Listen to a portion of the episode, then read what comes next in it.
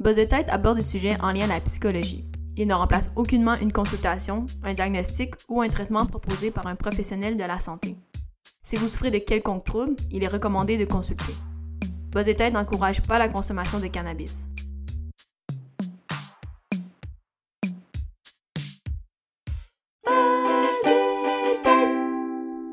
Salut tout le monde! Encore une fois, c'est un samedi matin qu'on enregistre. On a une invitée avec nous. Cette fois-ci, on a Véronique Pisson qui est sexologue. Donc, bienvenue à toi! Merci! Ça fait plaisir d'être là!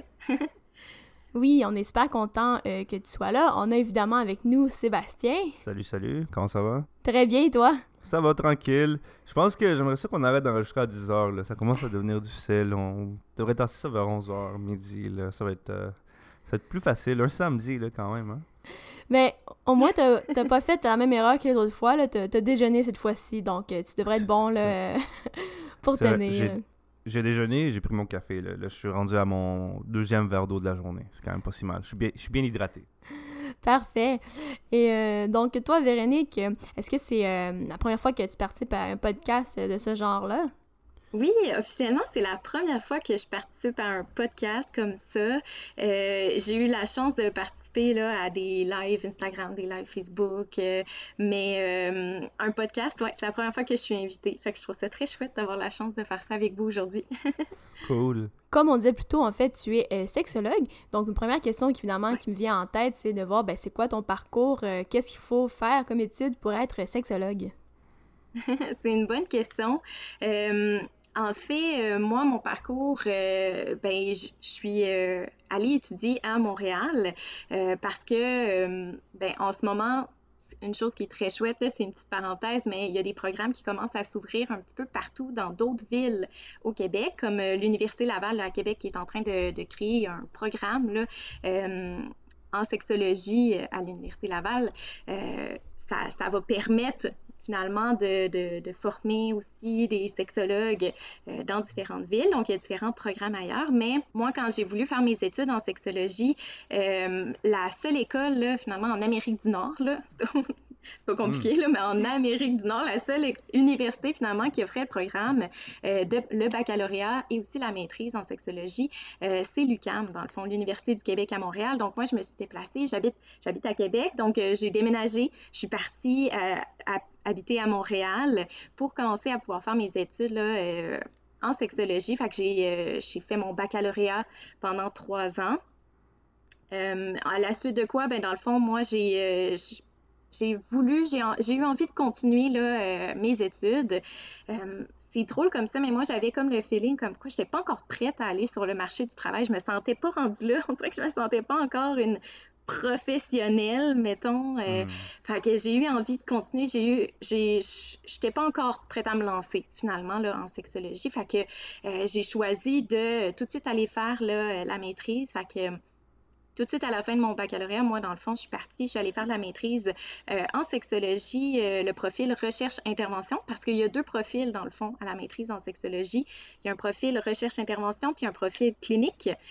Donc, les personnes qui souhaitent pouvoir avoir le permis de psychothérapie vont s'orienter vers le profil clinique de la sexologie. Puis sinon, moi, c'était pas vraiment ça que j'avais le goût de faire. En fait, moi, j'ai le goût de faire de l'éducation à la sexualité. J'avais le goût de faire de l'intervention, avoir la chance de travailler dans les écoles. Donc, je me suis plutôt orientée vers le profil recherche-intervention. Dans le cadre de cette maîtrise-là, moi, j'ai fait, dans le fond, un projet de recherche. J'ai rédigé un mémoire que j'ai finalement déposé et ensuite, ça m'a permis de me sentir, en fait, à la fin de ma maîtrise, j'ai senti comme une grosse évolution, puis là, je me sentais vraiment plus prête, j'ai eu le goût de me lancer, là, j'avais le goût de commencer à faire de l'intervention, à commencer à occuper un emploi là, en tant qu'intervenante.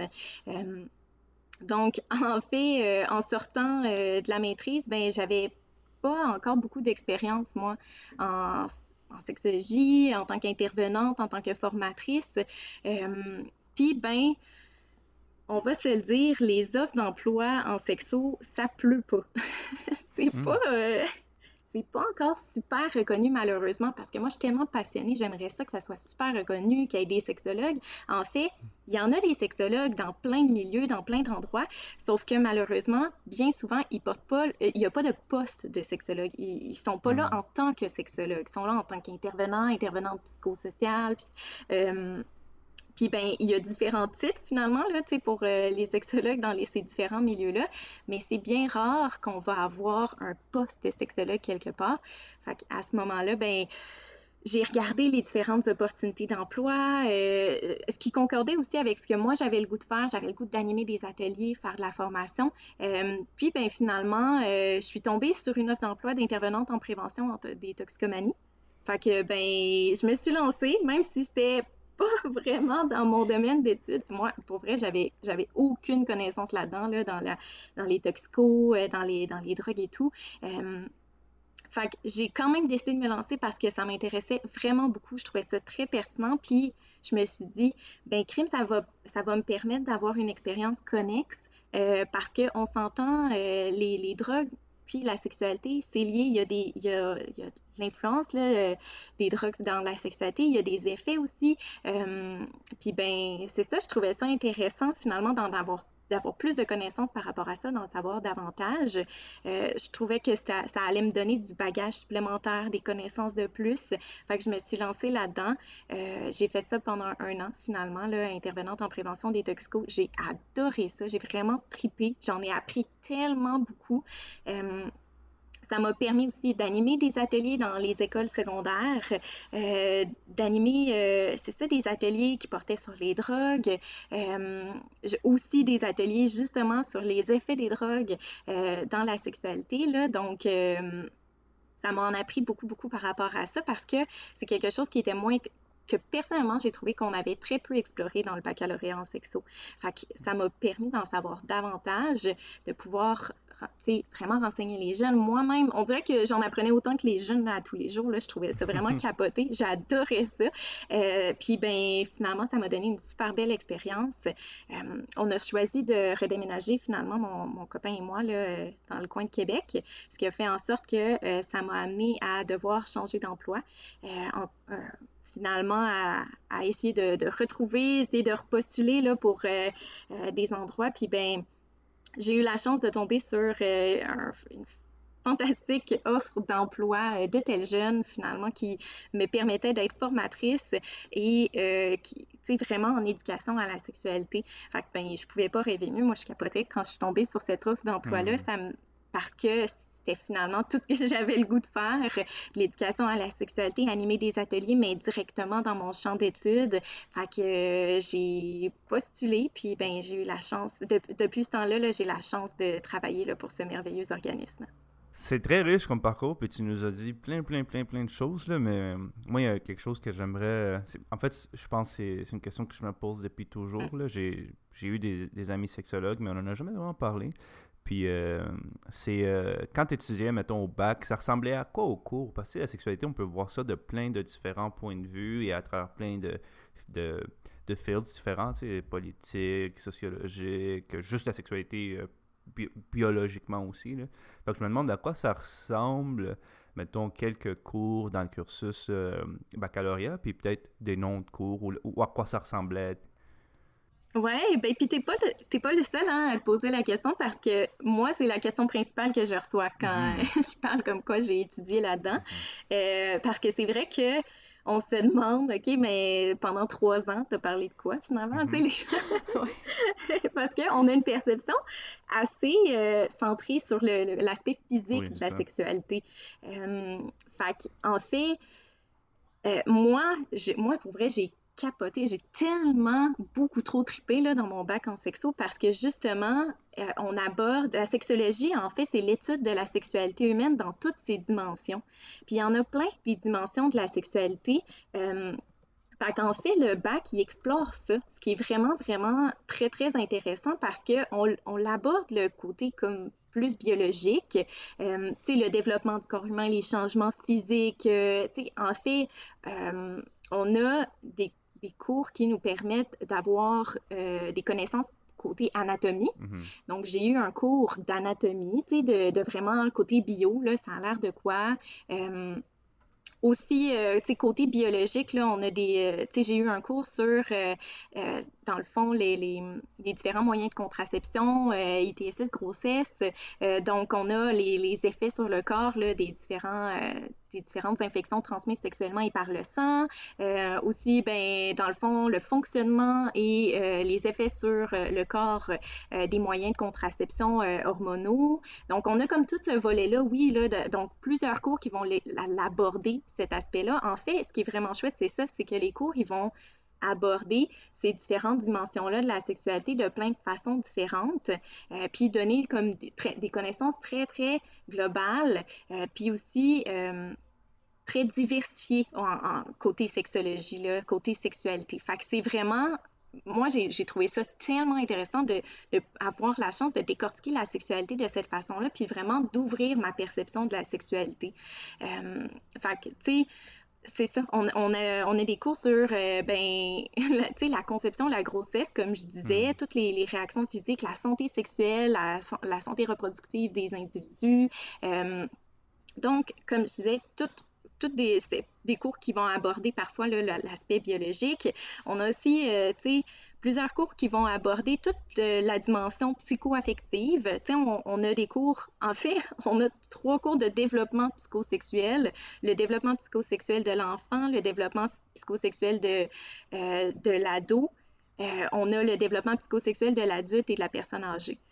Donc, on a, en fait, parce que tout au long de notre vie, la sexualité, elle évolue beaucoup. Mmh. Notre sexualité, elle se développe, elle se transforme, ça évolue énormément. Donc, tu sais, le développement psychosexuel de l'enfant n'est pas le même que celui de l'adolescent.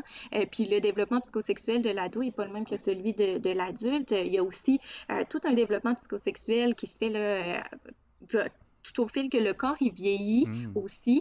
Fait que c'est super intéressant. Ça, j'en ai appris énormément. Moi, j'ai capoté, j'ai tellement adoré aborder le développement psychosexuel des enfants, ça m'a intéressée au bout. Puis ben, dans le développement psychosexuel, on aborde, oui, l'aspect biologique, les changements physiques, la puberté et tout, mais beaucoup, beaucoup aussi tout l'aspect psycho-affectif, toutes les transformations que ça peut avoir là, aussi au niveau psychologique. Tu sais, au niveau de notre perception des choses, notre capacité d'affirmation, notre image corporelle, notre identité de genre, l'orientation sexuelle, l'expression aussi de nos émotions, de nos désirs, le développement de notre imaginaire, l'intimité affective. En fait, on a abordé tellement, tellement de choses, finalement. C'est fou. Mais je te dirais même que, tu sais, j'ai trouvé qu'il n'y avait pas assez de temps. On dirait que j'aurais fait plus que 3 ans. Là. Je trouvais qu'il y avait tellement de choses qu'on aurait même pu aller approfondir davantage parce qu'il y a un cours pour aborder tout ça, pour aborder le développement psychosexuel des enfants vraiment en détail, aussi savoir comment faire de l'éducation parce que le bac en sexologie, c'est un bac professionnel. Fait que ça forme des professionnels. En sortant du bac, on peut à ce moment-là... s'inscrire à l'ordre professionnel, puis commencer à exercer notre profession. Fait qu'à travers nos cours, on a aussi énormément de cours qui vont nous permettre de faire de l'éducation, de vraiment savoir comment donner de l'information. Fait qu'on a des cours de développement de programme, on a des cours de techniques d'animation pour vraiment être des éducateurs et des éducatrices au niveau de justement là, la sexologie, la sexualité. Mm-hmm. Fait que, on a plein de cours comme ça. Là, je m'éparpille, là, mais il y a comme plein d'affaires qu'on aborde. On aborde aussi toute la dimension morale puis socio-culturelle. Moi, j'ai adoré ça, mon Dieu. Je le sais que j'arrête pas de dire ça depuis le début, là. Mais j'ai tellement trippé parce qu'on a eu aussi un cours sur les différentes cultures. Dans le fond, la sexualité et les cultures.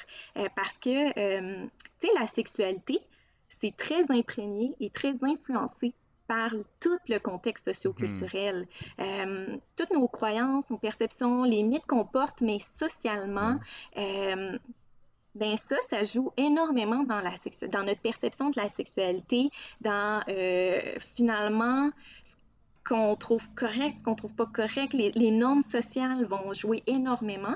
Fait qu'on a eu un cours là-dessus, finalement, sur les différentes cultures, puis ben, la sexualité à travers tout ça, la perception de la sexualité, les différentes croyances, l'évolution aussi de la sexualité dans différentes cultures, parce que la sexualité, c'est quelque chose qui est toujours en évolution, ça progresse, nos perceptions de ça, ça bouge beaucoup aussi dans les années, au travers des mouvements sociaux aussi. Donc, on a aussi eu un cours qui nous parlait de ça, les différents mouvements sociaux, même ici, même au Québec, il y a eu de l'évolution énormément côté sexualité. Au fil de ça, là, bon, pas les combats, là, mais les batailles qu'il y a eu aussi là, de différents groupes. Pour avoir accès à certains droits, pour avoir accès à une certaine reconnaissance aussi. Donc, on a aussi abordé tout ça, un peu l'histoire de la sexologie, l'histoire de la sexualité, comment ça évolue beaucoup. En fait, on a abordé il y a tellement de choses. Il y a aussi toute la dimension relationnelle qu'on a abordée. On a un cours de relations d'aide aussi pour apprendre à faire de la relation d'aide, pour être en mesure de faire ça. Fait qu'on aborde aussi beaucoup tout l'aspect relationnel, l'aspect de couple aussi à travers tout ça, les interactions avec les autres. Excusez, j'arrête pas d'accrocher mon... C'est pas grave, on va enlever son montage, il n'y a pas de problème. Donc, on aborde... En fait, tellement de choses, c'est super large, puis ben, en même temps, c'était très complet parce qu'on abordait tout plein de sphères différentes en lien avec la sexualité qui étaient très, très, très intéressantes. Fait que des cours, j'en ai eu, des très diversifiés. On s'entend, la déonto, c'est quelque chose de vraiment important aussi, la déontologie, le professionnalisme, tu sais, faut l'apprendre. Fait qu'on a un cours là-dessus, un cours sur les psychopathologie, excusez, je des abréviations, mais la psychopathologie aussi, tu sais, au niveau de la santé mentale, c'est super intéressant. Il y a beaucoup de liens aussi à faire avec la sexualité. Donc, on a des cours comme ça qui sont vraiment, vraiment intéressants puis qui abordent la sexualité sous des tonnes de facettes différentes. Fait que, ouais, je sais pas si ça répond bien à ta question, si ça donne un bon aperçu de ça a l'air de quoi le bac en sexo, mais c'est le meilleur des bacs. Ça m'a donné envie d'aller en faire un, en fait, là, oui. À l'école, puis d'en faire un.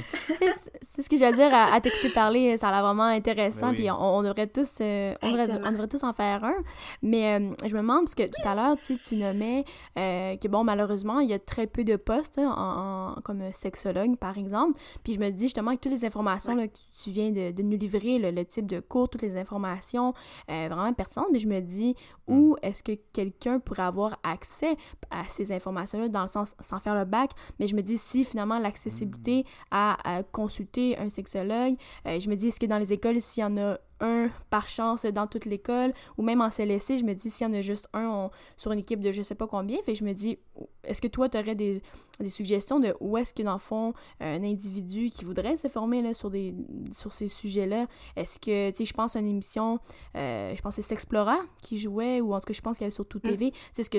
Oui, je pense. Est-ce que ça, c'est le type, mettons, de bonne source où est-ce qu'on peut s'informer, par exemple?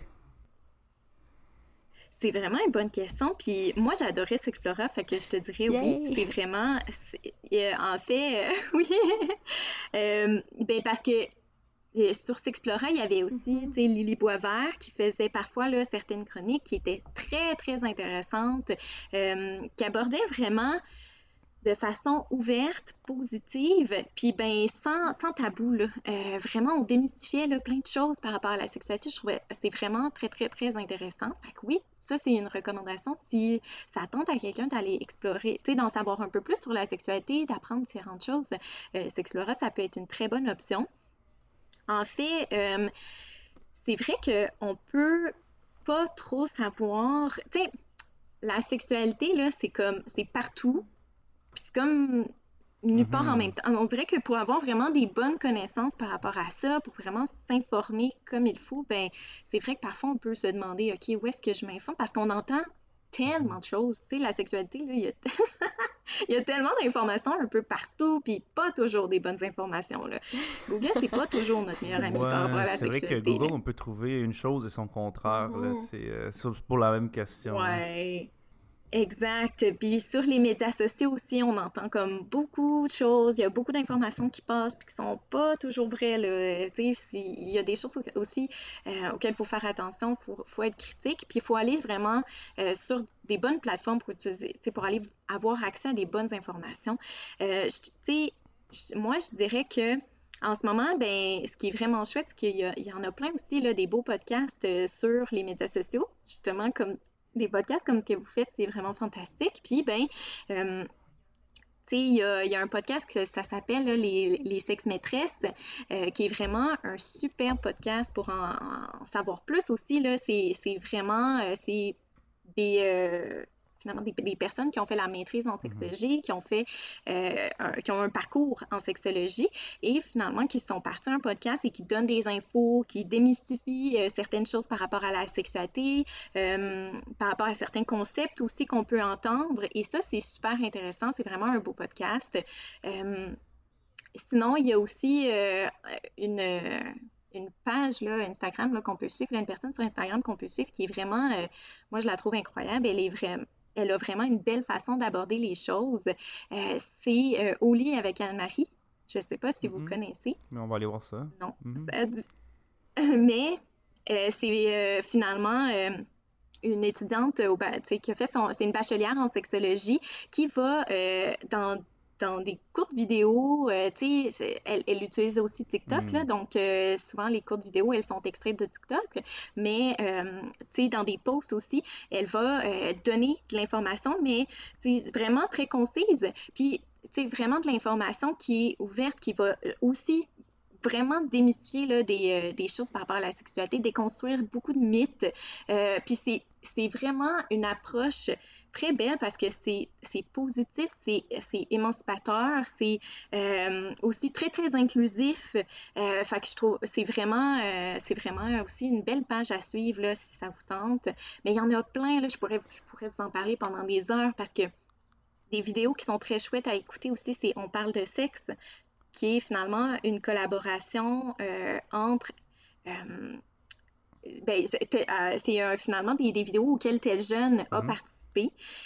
Puis, ben, c'est des vidéos qui sont super, super intéressantes, très éducatives, avec toute une portion plus humoristique au début. Là, il y a une portion avec des humoristes qui sont là, qui vont faire comme des petits sketchs là, humoristiques par rapport à la thématique qui va être abordée. Puis, ensuite de ça, il y a toute une portion qui s'appelle « Bon à savoir ». Puis ça, c'est une portion qui a été... travailler avec tel jeune. Donc, c'est une portion informative où on va donner vraiment les informations concrètes par rapport à toutes sortes de thèmes, là, que ce soit les orientations sexuelles, l'orgasme, le point G, le point P, le plaisir sexuel, que ce soit par rapport à la sexualité. Bref, il y a plein de thèmes comme ça, l'identité de genre aussi, qui sont abordés. Puis, il y a toujours cette petite portion-là humoristique, cette petite portion-là informative et à la fin, des témoignages de jeunes qui parlent de leurs expériences par rapport à la thématique. Fait que c'est vraiment très complet comme vidéo. C'est super intéressant. Beaucoup de très, très belles informations. Ça vaut la peine de les consulter, d'aller voir ça. Puis, ça se retrouve sur YouTube si on veut y avoir accès. Fait que c'est... Il y a plein de petits endroits comme ça qui sont vraiment super. Il y a des pages Internet aussi. Tu sais, là, je vous parle de YouTube, d'Instagram, il y a des podcasts, mais il y a des pages Internet aussi. La page Internet de Tes Jeunes, qui est une mine d'or d'informations. Il y en a tellement des infos par rapport à la sexualité. C'est par rapport à tout. On fait plein de thématiques, mais entre autres aussi par rapport à la sexualité, que c'est super intéressant. Puis c'est des informations qu'on met à jour régulièrement. Donc, c'est à jour les infos qui se trouvent sur le site. Fait qu'on est sûr de vraiment avoir les bonnes infos. Puis sinon, ben, il y a Ma sexualité et moi, un site qui est vraiment très intéressant aussi. Tu sais, le site de l'OMS aussi offre des... l'organisme mondial de la santé qui offre des informations vraiment pertinentes, très précises aussi, des infos à jour sur la sexualité, parce que la sexualité... La santé sexuelle, ça fait partie de la santé en général. Donc, voilà, plein de beaux endroits où on peut aller là, pour aller trouver là, plein de belles informations en lien avec la sexualité.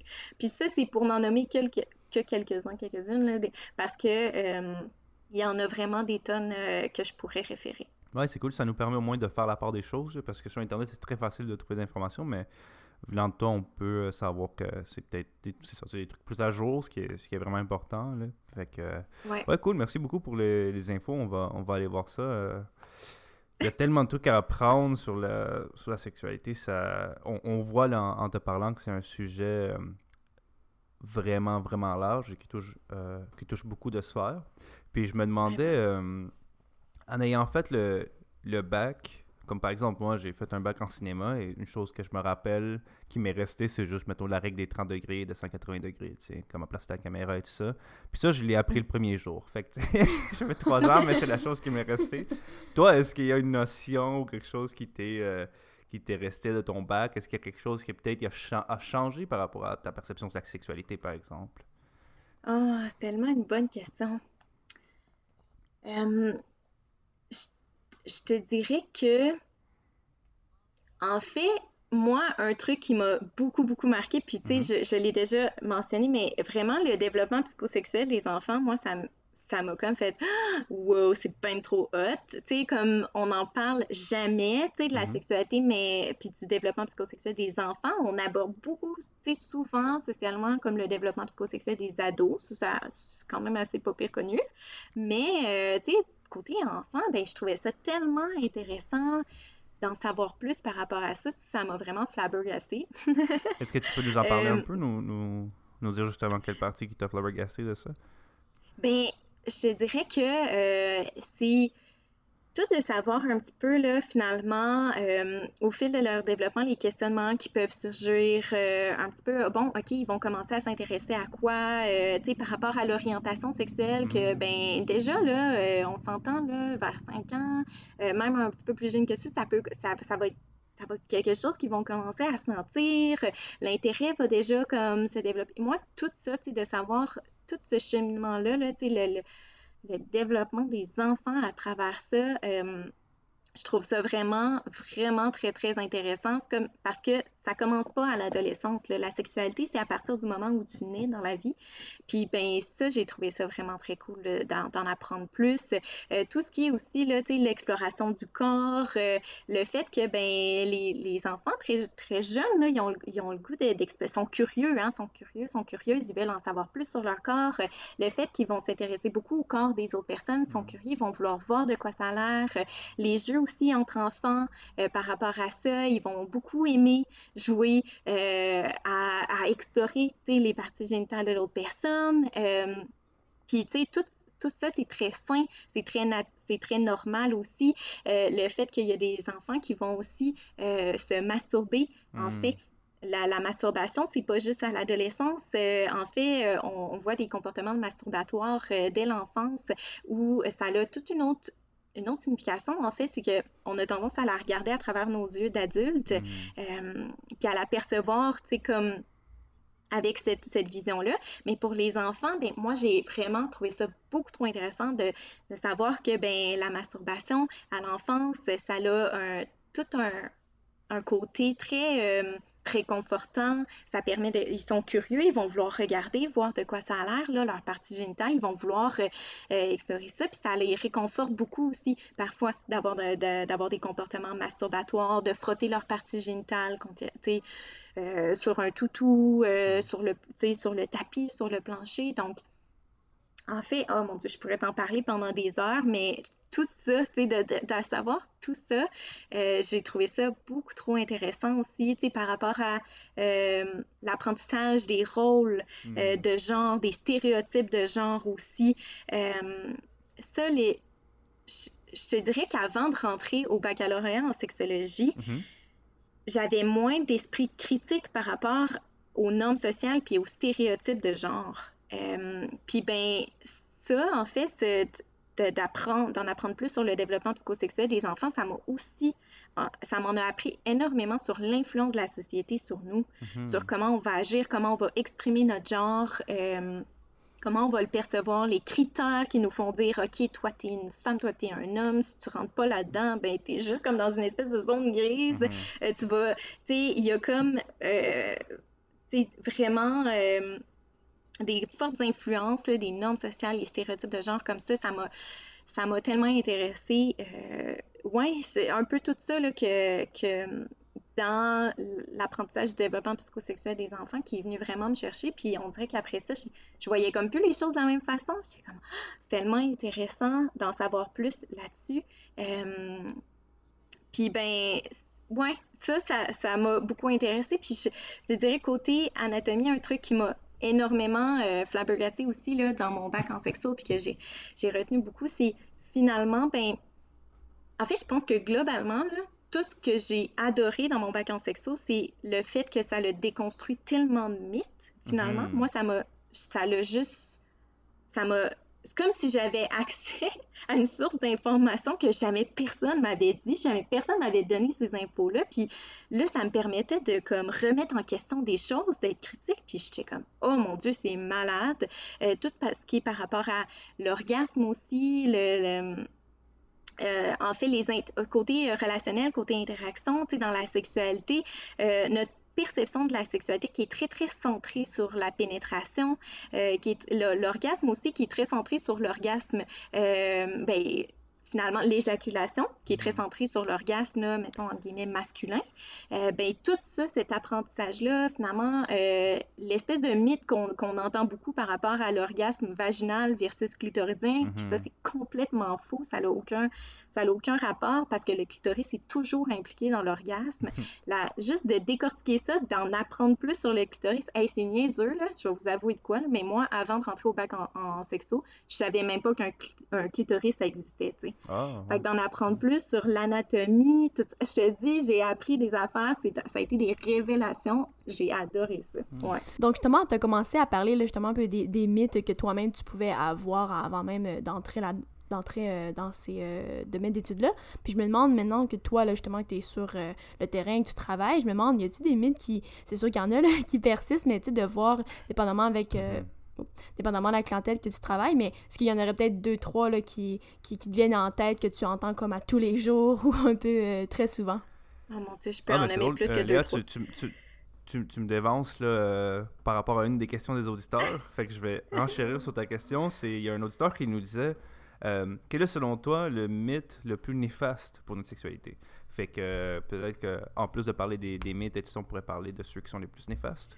Tu peux nous faire part de ça. Oui, bien, puis, hey, là, des mythes, là, Colin, il y en a plus que 2-3 là, qu'on pourrait nommer, là, il y en a tellement, c'est trop par rapport à la sexualité, mais c'est sûr que c'est dans tout, hein. Il y a des gros mythes, je suis sûre, Léa, qui était capable aussi en psycho d'en nommer des tonnes, là, des mythes, là, c'est fou, il y en a tout le temps partout.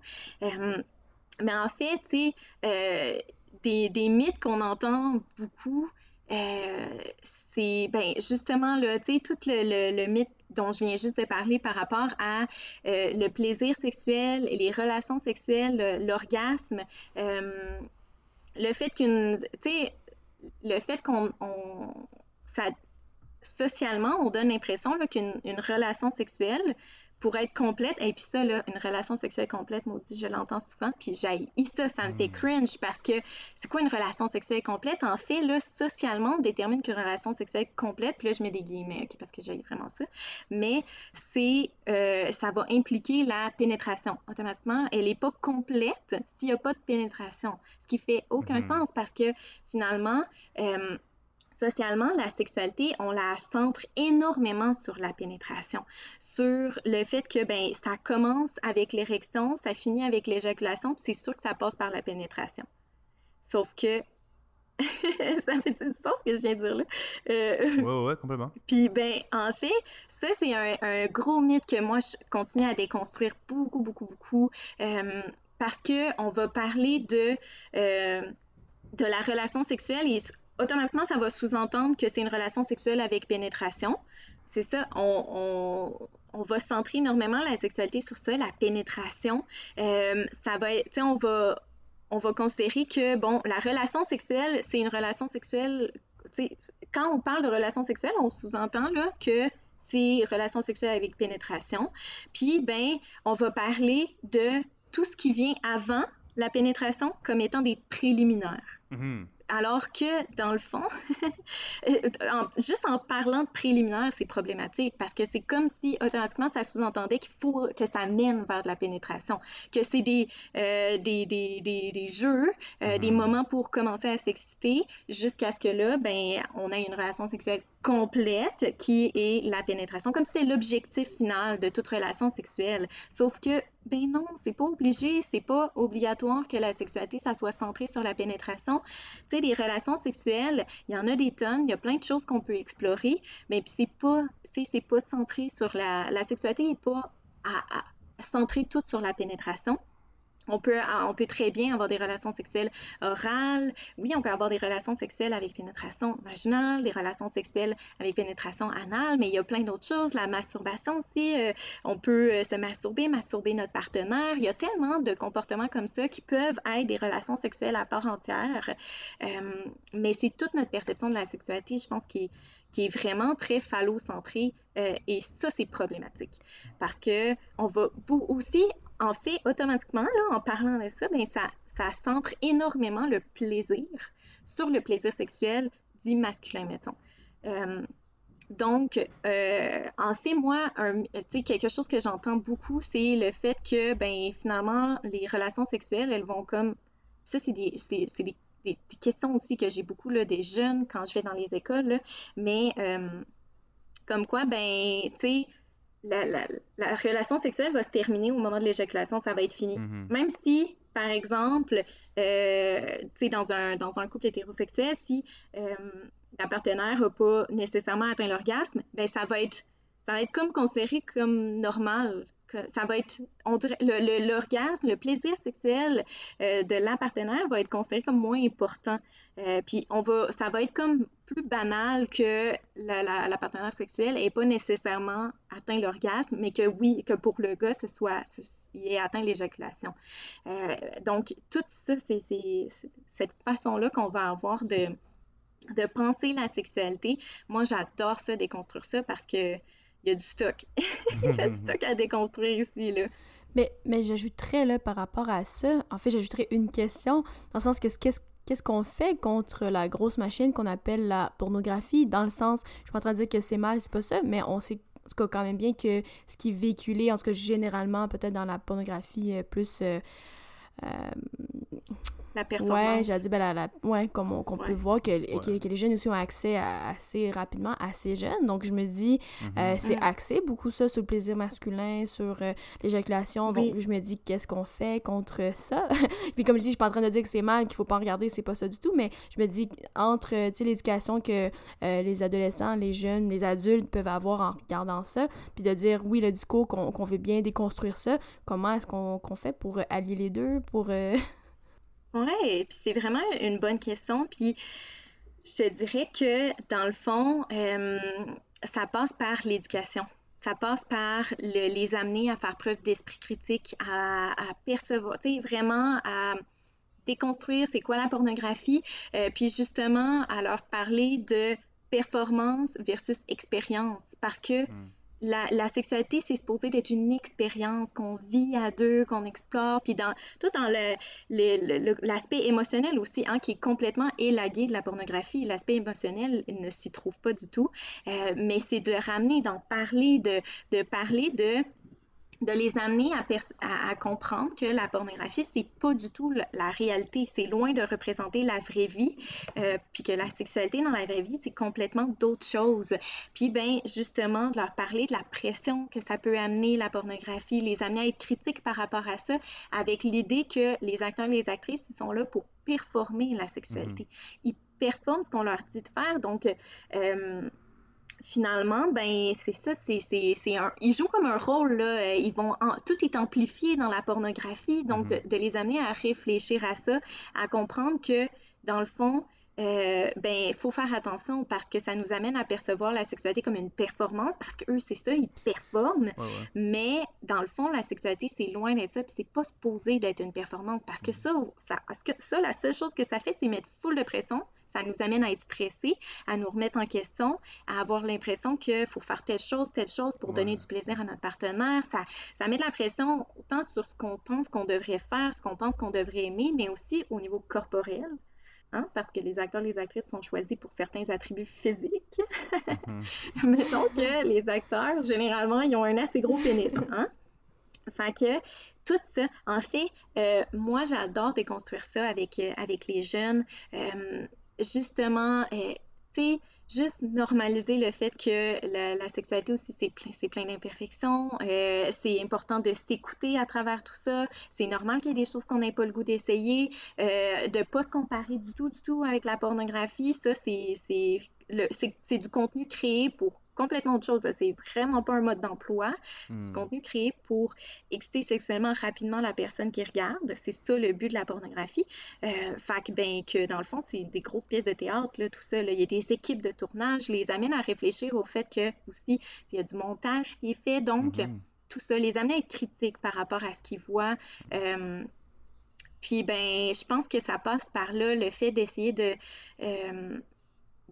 le fait d'essayer de limiter l'influence peut-être négative que ça pourrait avoir la pornographie sur la sexualité de nos jeunes, à ce moment-là, moi, je pense que ça passe vraiment par l'éducation, par le fait de les amener à être critiques, à remettre en question, puis vraiment de donner des infos, puis d'essayer de diminuer la pression qu'ils peuvent ressentir, essayer de diminuer le stress, tout ça qui vient avec. Puis, je te dis ça, puis je la sens, moi, beaucoup, l'influence de la pornographie, là, dans les questions qu'on peut me poser. Moi, quand je donne des ateliers, je la sens. Fait que c'est toujours d'aller déconstruire, d'aller normaliser que c'est correct, que ça ressemble pas à ça, d'aller aussi parler. En fait, un truc que je... Tu sais, puis ça, c'est un autre mythe, là, mais un truc que je ressens beaucoup, moi, l'influence, je la ressens aussi beaucoup dans la...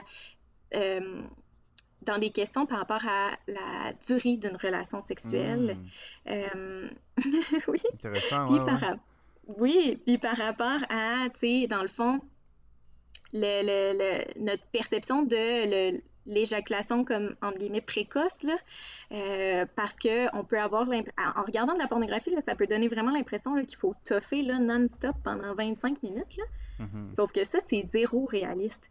Mais ça, tu sais... C'est important que nos jeunes, ils se le fassent dire, qu'on leur dise que c'est pas réaliste, qu'on leur parle de la vraie sexualité, qu'on leur parle de la vraie vie, de la réalité, ça se passe comment la sexualité, pour qu'ils puissent bien comprendre que c'est clairement que ça, non, c'est pas de la réalité. Tu sais, fait que moi, je leur parle du montage qui est fait, du fait que justement, le but, c'est de donner l'impression que c'est non-stop, mais pas du tout.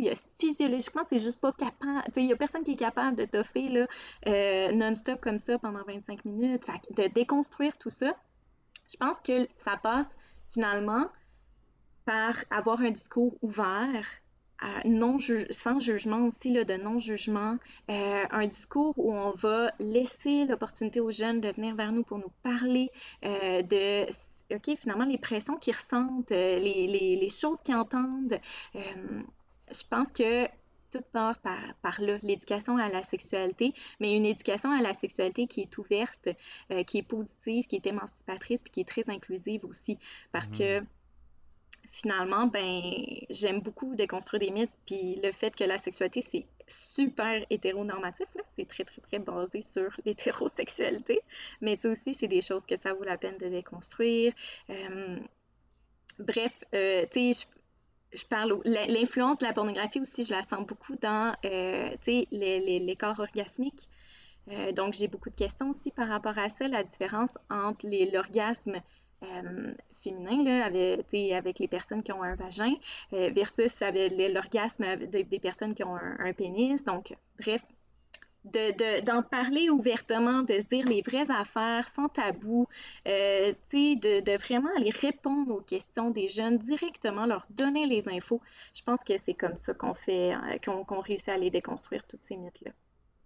Mais je vais faire un peu l'avocat du diable dans le sens que moi aussi je suis tout à fait d'accord par rapport à l'information, l'éducation, mais je me demande, et je repars encore de l'idée qu'il y a peu de postes de sexologues, donc est-ce que ça revient comme aux parents de faire cette éducation? Et on sait que, ce qui me semble divers âges, étant ado, c'est peut-être pas avec nos parents qu'on veut discuter de ça, hein? Donc, t'as bien raison. Je me demande juste un peu, encore une fois, là, oui, moi aussi, là, je prends beaucoup l'éducation, puis de déconstruire, mais tu sais, dans la réalité, là, est-ce que c'est comme ça qu'on peut vraiment y accéder? Tu sais, un jeune adolescent de 13-14, autant adolescente aussi, là, on peut se poser qu'elle va peut-être... Elle va trouver peut-être ailleurs faire sa propre éducation, des fois entre amis, des fois peut-être dans les expériences qu'on a vécues. Donc... Ouais, puis en fait, moi, à ça, je te dirais que les parents ont effectivement un rôle, vraiment un beau rôle, puis un rôle super important à jouer dans l'éducation à la sexualité. En fait, souvent, on ne se rend pas compte, mais au quotidien, hein, dans notre façon d'agir, dans notre façon de réagir à certaines choses, à des informations qu'on pourrait voir en tant que parents, on en fait de l'éducation à la sexualité, même sans s'en rendre compte. Mm-hmm. Dans toute la façon dont on va réagir, ou juste la façon dont on va être avec les autres, tout ça. Si on est en couple, mettons, le couple va aussi donner beaucoup d'infos à nos jeunes, en tout cas. Fait que cette éducation à la sexualité-là, elle est là depuis qu'ils sont tout minis, là. Ils ont beaucoup, beaucoup d'informations via les parents. Puis oui, les parents ont un rôle privilégié et ont vraiment un rôle important à avoir dans l'éducation à la sexualité de leurs jeunes. Mais effectivement, ben, je pense que, moi, je prône une éducation à la sexualité qui est multidisciplinaire et qui est très coopérative. L'idée qu'on a tous un rôle à jouer dans l'éducation à la sexualité de nos ados, dans la sexualité des enfants. Donc, en fait, l'éducation à la sexualité, c'est quelque chose c'est une grosse collaboration. Ça devrait être une grosse collaboration entre différents professionnels, toutes les personnes qui rotationnent autour des jeunes ont un rôle important à jouer. Donc, que ce soit les enseignants, enseignantes, tous les différents professionnels dans les écoles, les infirmiers, les infirmières, les psychologues, les psycho-aides, les TS aussi, les travailleurs et les travailleuses sociales, mais aussi, tu sais, toutes les autres personnes autour d'eux. Oui, effectivement, les amis ont aussi un rôle privilégié, ont un rôle important à jouer. Donc, à travers tout ça, ben, si on réussit à faire de l'éducation comme ça, puis à faire en sorte de leur donner une éducation à la sexualité, tu sais, de différentes façons, ben, je pense que c'est là qu'on a une clé vraiment importante, tu sais, avec des organismes aussi, en contactant tel jeune, par exemple, pour avoir des infos, consulter le site Internet de tel jeune, consulter des podcasts, donc l'utilisation des médias aussi, les médias sociaux, dans le fond, finalement, à travers les médias sociaux, il y a plein de gens qui peuvent avoir une grosse influence sur l'éducation à la sexualité de nos jeunes. Fait que je pense que c'est juste un gros travail d'équipe, puis, ben, il faut se mettre comme fou, là. Ouais. Qu'est-ce que t'en penses? Est-ce que j'ai bien répondu à la question? Ça faisait-tu du sens? Oui, vraiment. Ben, moi, je suis tout à fait d'accord. Cette idée-là de travailler en équipe, un peu même autant psychologue, sexologue, psychoéducateur, tous des gens qu'on a invités, on pourrait tous travailler ensemble, en fait. Mais oui, tout à fait. Puis tantôt, je donnais un exemple. Je pense, moi, dans le CLSC où je travaille, en fait, on n'a même pas de sexologue. Il y a une sexologue qui serait comme dans un autre CLSC, mais on peut même pas vraiment s'y référer. Puis, tu sais, même nous, en psycho, on a... en fait, très peu de cours en sexo. Et j'ai eu une formation, je pense, l'an passé d'un psychologue, sexologue, je pense qu'il y avait les deux formations, et qui disait effectivement, donc oui, on est, oui, peut-être plus à même, oui, de déceler, ou tu sais, si, par exemple, problème plus vous sexuel, le client va pas, ça se peut qu'il en aborde directement, peut-être pas non plus, mais comme il disait, c'est quelque chose qu'on peut effectivement, on pourrait transférer à un collègue qui est sexologue, par exemple. Donc tout à fait, je pense que oui, on a d'autres connaissances, mais d'aller chercher peut-être une complémentarité. Donc oui, tout à fait, moi je pense que le travail d'équipe, puis même de société, là, ce que tu amènes, moi je trouve ça très très intéressant. Oui, ben puis moi, tu l'as si bien dit, mais mon rêve, ce serait qu'il y ait des sexologues partout, là. Ce serait fantastique, là, s'ils pouvaient avoir justement plus de sexologues dans les CLSC, dans les CIUSS, plus de sexologues dans les écoles avec un poste, parce que il n'y en a pas de poste de sexologue dans les écoles. C'est pas encore possible. Fait que, s'il y avait un poste de sexologue dans les écoles, ce serait incroyable. Plus de sexologues dans les centres de services aussi, anciennement les commissions scolaires, mais ça, c'est... des sexologues partout, maudit, ça serait le fun, ça serait la vie, yes! Oui, puis c'est dommage parce que, dans le fond, d'offrir la formation, hein, de devenir sexologue, mais qu'au final, les sexologues ne peuvent pas se placer. Donc, j'imagine qu'il y a beaucoup de sexologues qui travaillent au privé également? Oui, ou sinon, justement, sous un autre titre, en fait.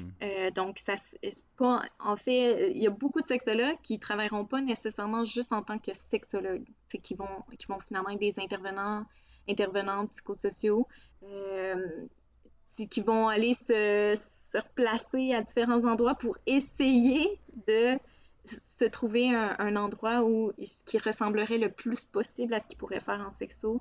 Fait que, ouais, ils sont là, les sexologues, mais ils sont comme cachés, ils sont comme camouflés dans d'autres postes.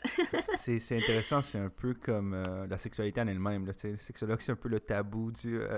c'est là, mais il ne faut pas en parler, ils sont là, mais ils ne sont pas là, ils ne trouvent pas leur place. Exact. Ce que tu disais tout à l'heure par rapport au fait que, tu sais, il faut collaborer, en parler aux gens de tous âges et tout ça. Ça me fait penser à une question du public, justement, qui est que je trouve qui est de grande importance, là, parce que c'est quand même ce qui permet de faire une bonne base pour la sexualité de tout le monde, je pense, en tout cas. Tu me diras ce que toi t'en penses. C'est, selon toi, comment est-ce qu'on peut parler du consentement aux enfants et aux ados? Tellement intéressant. Oui, bien, puis c'est quand même vraiment un sujet d'actualité, ça, tu sais, avec les différents mouvements qu'il y a eu dernièrement. Je pense que le consentement, c'est vraiment une bonne question parce que c'est vrai, c'est tellement important d'en parler, puis de le faire rapidement. En fait, le consentement, là, le fait de parler de consentement avec les enfants, c'est justement, là, ça part dès l'enfance, puis c'est quelque chose qui se fait à travers les petits gestes du quotidien. Des fois, on a l'impression qu'il faut comme s'asseoir, puis là, OK, là, on se parle de consentement, mes enfants. Mais non, en fait, le consentement, c'est tout dans la vie, puis le consentement, oui, il y a un volet sexuel à ça, mais le consentement, ça fait partie de tout, c'est là au quotidien le consentement, juste dans quelqu'un qui nous demande « Hey, t'as-tu le goût d'aller au resto? » Ok, mauvais exemple parce qu'on peut pas faire ça en ce moment de notre côté. Mais tu sais, « Hey, juste, t'as-tu le goût d'aller prendre une marche? » Ben, tu sais, t'as le droit de dire non, puis t'as le droit de dire oui. Dépendamment de comment tu le files, ben tu vas dire « Ah oui, ça me tente », ça, c'est du consentement. C'est aussi simple que ça, il est là partout, le consentement, il est là dans notre vie à tous les jours. Puis, ben, finalement, tu sais, avec les enfants, quand on veut vraiment aborder le consentement sexuel, mais c'est quelque chose qu'on peut faire justement dans des petits gestes au quotidien. Parler avec les enfants de leur partie du corps, nommer les parties du corps, parler de l'intimité, parler du fait que c'est leur corps, ça leur appartient. Quand l'enfant met des limites comme ça, ben lui dire qu'il a le droit de mettre ses limites, qu'il a le droit de dire non. Juste ça, hein, tu sais, l'enfant qui dit non, lui dire qu'il a le droit de dire non. Ben puis respecter les limites de notre enfant aussi, c'est tellement important. Ça lui apprend justement le consentement. Puis de lui parler de par exemple, on va se changer dans la chambre, de lui parler qu'il n'y a personne d'autre qui a le droit de toucher ses parties génitales à part lui, que quand il n'est pas confortable dans une situation, il faut qu'il mentionne. Tu sais, ça, là, les frontières, là, c'est ça, c'est la base du consentement, puis ça commence comme ça, d'en parler avec les enfants. Puis ça, c'est super, super, super important. Puis après ça, ben comme tous les apprentissages dans la vie, c'est quelque chose qu'on bâtit là-dessus, hein. Puis on donne comme de plus en plus d'infos, puis finalement, ben avec les enfants, on commence par justement l'intimité, les parties du corps, l'intimité corporelle, les limites, les frontières. Puis ensuite de ça, ben, à l'adolescence, là, on va parler plus concrètement de il est valide quand, le consentement, puis il est pas valide quand. Donc là, les critères du consentement, l'âge de consentement aussi, le fait que ben c'est à tout moment, hein, on a le droit de retirer notre consentement. Donc là, on va vraiment aller développer davantage sur le consentement sexuel en parlant dans la sexualité. puis aller décortiquer tout ça là, avec les ados. Mais c'est tellement important d'en parler. On peut, en tant que parent, n'importe qui, on n'est pas obligé de là, se dire « Oh my God, OK, mercredi soir là, à 19h, j'en parle avec mes enfants. » Des fois, ça peut venir juste comme... Il s'est passé quelque chose dans le quotidien, on en parle avec notre jeune, puis on est comme « Hey, toi, qu'est-ce que t'en penses? » Pour toi, c'est quoi le consentement? D'ouvrir des discussions, d'avoir des dialogues ouverts, compréhensifs aussi, où on demande l'opinion de nos jeunes, là, eux, ce qu'ils en pensent, leurs réflexions par rapport à ça. Justement, quand il y a des mouvements comme ça là, qui passent là, dans les médias sociaux, où on parle beaucoup de consentement, et d'agression sexuelle, ben c'est des super moments à aller chercher, puis là, à utiliser. Ça vaut vraiment, vraiment la peine. Donc, il y a des petites opportunités comme ça. Quand on en voit dans des séries aussi, qu'on en entend parler, on voit un épisode puis là, c'est une porte qui pourrait être vraiment chouette pour le consentement. Ça vaut la peine d'en parler aussi. Quand on a des discussions avec notre jeune, puis qu'on lui dit t'as le droit de dire non, toi, qu'est-ce que t'en penses? Juste au quotidien, quand on valorise le consentement ou le non-consentement, puis qu'on lui en parle à notre jeune, ça s'applique tout dans la sexualité aussi. Fait que le consentement peut être abordé très largement. On y va aussi beaucoup en fonction, à travers tout ça, c'est aussi d'y aller en fonction de notre aisance, hein? Rien forcer. On peut laisser les jeunes aussi venir à nous. Si on n'est pas à l'aise, là, ça va paraître, là. Puis là, notre jeune ne va pas être confortable. Fait que, il y a aussi de s'écouter là, à travers tout ça. C'est tellement important. Mais tout à fait, j'aime bien cette idée-là de pas prendre seulement un rendez-vous. Là, OK, mercredi, on va parler de ça, toi puis moi. Donc, effectivement, d'y aller peut-être au rythme, puis comme tu disais, les occasions de la vie en général, une mission, quelque chose. Donc, oui, j'aime beaucoup cette idée-là. Ouais. Puis deux choses, je veux dire, par rapport au consentement. Oui. D'ailleurs, on a un épisode sur le sujet qu'on a fait, là, Sébastien et moi, qui n'avaient pas d'invité à ce moment-là. Si jamais ça vous intéresse d'aller l'écouter. Puis deuxième chose, je tenais juste à dire que Sébastien, l'autre fois, il n'a pas respecté le consentement culinaire parce que tu m'as dit « Ah, je mange du gros, c'est vraiment bon, veux-tu la recette? » Et moi, j'ai dit « Non, ça va être correct. » Puis t'as forcé, là, puis tu m'as donné ta recette de gros. Fait qu'il n'y avait pas de consentement là, culinaire, mais... J'étais trop content de ma recette au gruau, qui d'ailleurs, c'est juste gruau et tu mets un peu de sirop d'érable dedans, c'est tout. Voilà. C'est ma recette. Merci de la partager aux éditeurs comme ça. Oui, sans leur consentement, malheureusement. Mais je pense que s'ils écoutent le podcast, ils sont consentants. Là. Je sais pas. C'est à réfléchir. Puis dans le fond, j'avais peut-être une dernière question, là, on pourrait terminer là-dessus, une question du public. Quelqu'un qui se questionnait où en sommes-nous avec la contraception masculine. Je ne sais pas si tu es au courant là, de qu'est-ce qui se passe en ce moment-ci. Là. Est-ce que toi, tu es experte là, de la contraception masculine? Bien, là, on parle parce que il y a, la contraception, généralement, qu'on associe à masculine, on parle souvent du condom, là, mais là, on parle, de ce que je comprends, la question tournerait plus autour de la contraception hormonale masculine. Ça se peut-tu? Oui, exactement. C'est moi qui comprends bien? Oui. Ou... La pilule? Oui, tout à fait. Tu sais, par exemple, la pilule, est-ce que c'est... Ou une injection? Oui, en fait, c'est un peu ça toute la question de qu'est-ce qu'on peut faire, là, mettons, par exemple, en ce moment. Puis, c'est effectivement, on voit beaucoup ça sur les réseaux, là, maintenant. C'est comme beaucoup... même moi, je parle pour moi, j'ai vu passer, par exemple, là, tout ce qui est slip chauffant, des trucs comme ça. La pellule, par exemple, qui pourrait arriver. Donc, je sais pas si toi, tu es experte là-dedans. Est-ce que tu peux nous en parler plus?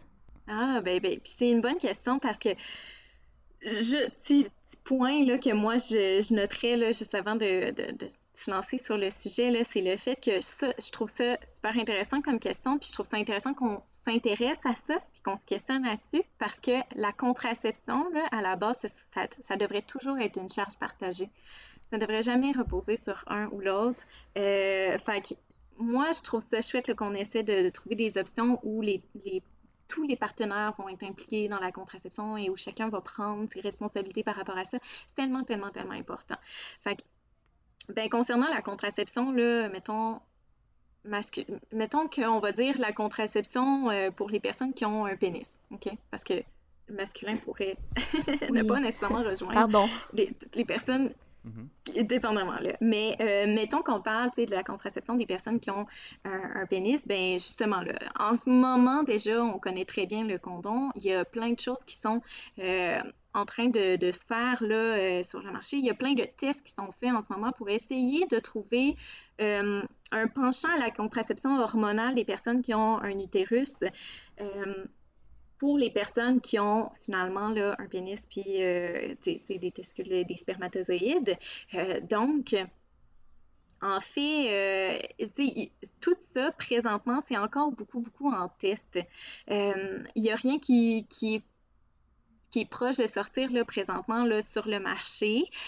C'est des choses qui sont testées. Moi, j'ai entendu parler de plusieurs choses pour aller finalement là, injecter des hormones qui feraient en sorte que la production de spermatozoïdes serait annulée. Là, serait finalement, il n'y aurait pas de production de spermatozoïdes parce que s'il y a éjaculation du sperme mais sans spermatozoïdes à l'intérieur, ben à ce moment-là, il y a une protection contre les grossesses non désirées. Donc, il y a des en fait, moi, j'ai vu passer là, des projets en ce moment par rapport à des injections, par rapport à des tests, par rapport, à des pilules et tout. Présentement, ça, c'est des processus qui demandent beaucoup de tests, justement, qui demandent à être testés beaucoup pour s'assurer là, sur une grande population, pour s'assurer de l'efficacité, que ça fonctionne sur, dans la majorité du temps, sur combien de temps, auprès de combien de gens ça fonctionne bien.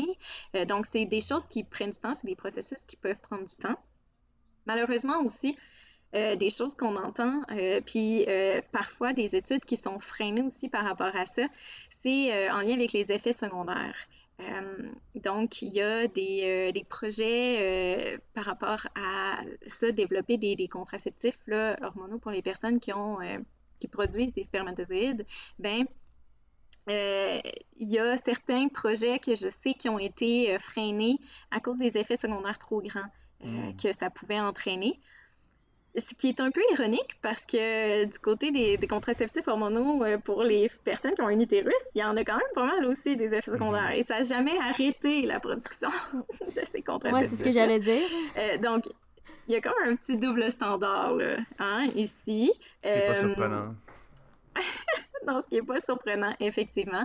Mais je pense que c'est des choses je trouve ça intéressant, je trouve ça chouette aussi qu'on essaie de développer pour que la recherche soit pas seulement sur les personnes qui ont un utérus pour se protéger, que ça pourrait être partagé, que les personnes qui produisent des spermatozoïdes soient intéressées aussi à s'impliquer dans la contraception. Je pense que ça, c'est primordial, c'est essentiel. Puis, juste pour s'assurer, justement, là, de toujours être bien protégé, s'il pouvait y avoir double contraception hormonale, ça pourrait être super pertinent, super utile pour s'assurer que des deux côtés, là, on est bien protégé. Mais c'est vraiment quelque chose qui est en développement, là, qui risque de prendre encore là, un certain temps. C'est tout ce que je sais par rapport à ça pour l'instant. J'en connais pas plus sur le sujet parce que malheureusement, ces recherches-là sont en cours encore actuellement. Il n'y a pas beaucoup de données qui sont transmises là, dans la population, puis on ne connaît pas encore les résultats. Donc, on est dans l'attente de tout ça. Donc, je pense qu'on va pouvoir terminer l'épisode là-dessus. Là. Vraiment, merci beaucoup là, pour toutes les informations que tu as pu nous donner, nous livrer sur ton parcours, sur les mythes aussi. On a pu en déconstruire quelques-uns, un peu aussi le rôle des parents, tout ça. Donc, vraiment, c'est une discussion qui a été très enrichissante. Est-ce que pour Sébastien, c'est le cas aussi? Ouais, moi, je veux un partie 2. Là, pour vrai, je trouve qu'on a juste... on a tellement parlé de... C'est tellement dense comme sujet et on a juste touché la surface, j'ai l'impression. Là, on pourrait aller dans le spécifique vraiment. Encore, puis en parler pendant des heures, j'ai l'impression. Il va falloir un partie 2, Véronique, je pense. Tellement, ça me ferait vraiment plaisir. Réinvitez-moi, il n'y a pas de problème. On va aller en profondeur là, dans tout ça. Cool, on regardera nos agendas là, après l'enregistrement. Mais donc yes. Merci encore à toi. Est-ce que toi, il y a une place où est-ce qu'on peut te trouver, Instagram, ou tu veux rester anonyme?